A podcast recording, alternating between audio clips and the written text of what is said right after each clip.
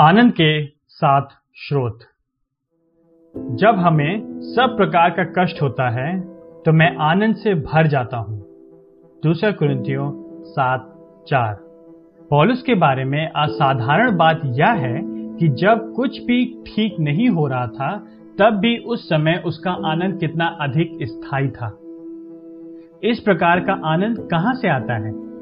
सबसे पहले तो यह यीशु द्वारा सिखाया गया था धन्य हो तुम जब लोग तुमसे घृणा करें। उस दिन तुम आनंदित होकर उछलना कूदना, क्योंकि स्वर्ग में तुम्हारे लिए बड़ा प्रतिफल है। लूका छ, बाईस और तेईस। यीशु के लिए कष्ट उठाने से स्वर्ग में आपका धन बढ़ता है, जो पृथ्वी की तुलना में लंबे समय तक बना रहेगा। दूसरा, यह पवित्र आत्मा की ओर से आता है, ना कि हमारे अपने स्वयं के प्रयासों या कल्पनाओं या परिवार के पालन पोषण से। पवित्र आत्मा का फल आनंद है। गलातियों पाँच, बाईस। तुमने वचन को बड़े क्लेश में पवित्र आत्मा के आनंद के साथ ग्रहण किया है। पहला थुस्नुलिकियों एक छ तीसरा, यह परमेश्वर के राज में पाए जाने से आता है। परमेश्वर का राज्य खाना पीना नहीं, परंतु धार्मिकता, मेल और वह आनंद है जो पवित्र आत्मा में है। रोमियो चौदह, सत्रह। चौथा, यह विश्वास के द्वारा आता है, अर्थात परमेश्वर पर विश्वास करने से। अब आशा का परमेश्वर तुम्हें विश्वास करने में संपूर्ण आनंद और शांति से परिपूर्ण करे। रोमियो पंद्रह, तेरह।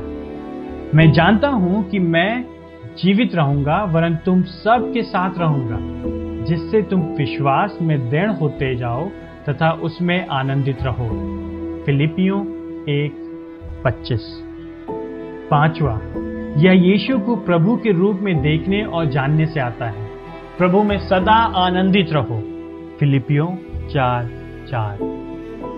छठवा, यह उन साथी विश्वासियों से आता है जो हमें कपटपूर्ण परिस्थितियों पर ध्यान देने के विपरीत आनंद के इन स्रोतों पर ध्यान केंद्रित कराने हेतु कठिन परिश्रम करते हैं। हम तुम्हारे आनंद के लिए तुम्हारे सहकर्मी हैं। दूसरा क्रंथियों एक चौबीस। सातवां। यह क्लेशों की शुद्ध करने वाले प्रभावों से आता है। हम अपने क्लेशों में भी आनंदित होते हैं। क्योंकि यह जानते हैं कि क्लेश में धैर्य उत्पन्न होता है, तथा धैर्य से खरा चरित्र और खरे चरित्र से आशा उत्पन्न होती है। रोमियो पाँच, तीन और चार। यदि हम अभी भी पॉलुस के समान नहीं हैं, जब वो कहता है कि मैं आनंद से भर जाता हूँ तो वह हमें ऐसा ही करने के लिए बुला रहा है। जैसा मैं मसीह का अनुकरण करता हूँ, वैसे तुम भी मेरा अनुकरण करो। पहला कुरुतियों ग्यारह, एक। और हम में से अधिकांश लोगों के लिए यह एक सत्यनिष्ठ प्रार्थना की बुलाहट है।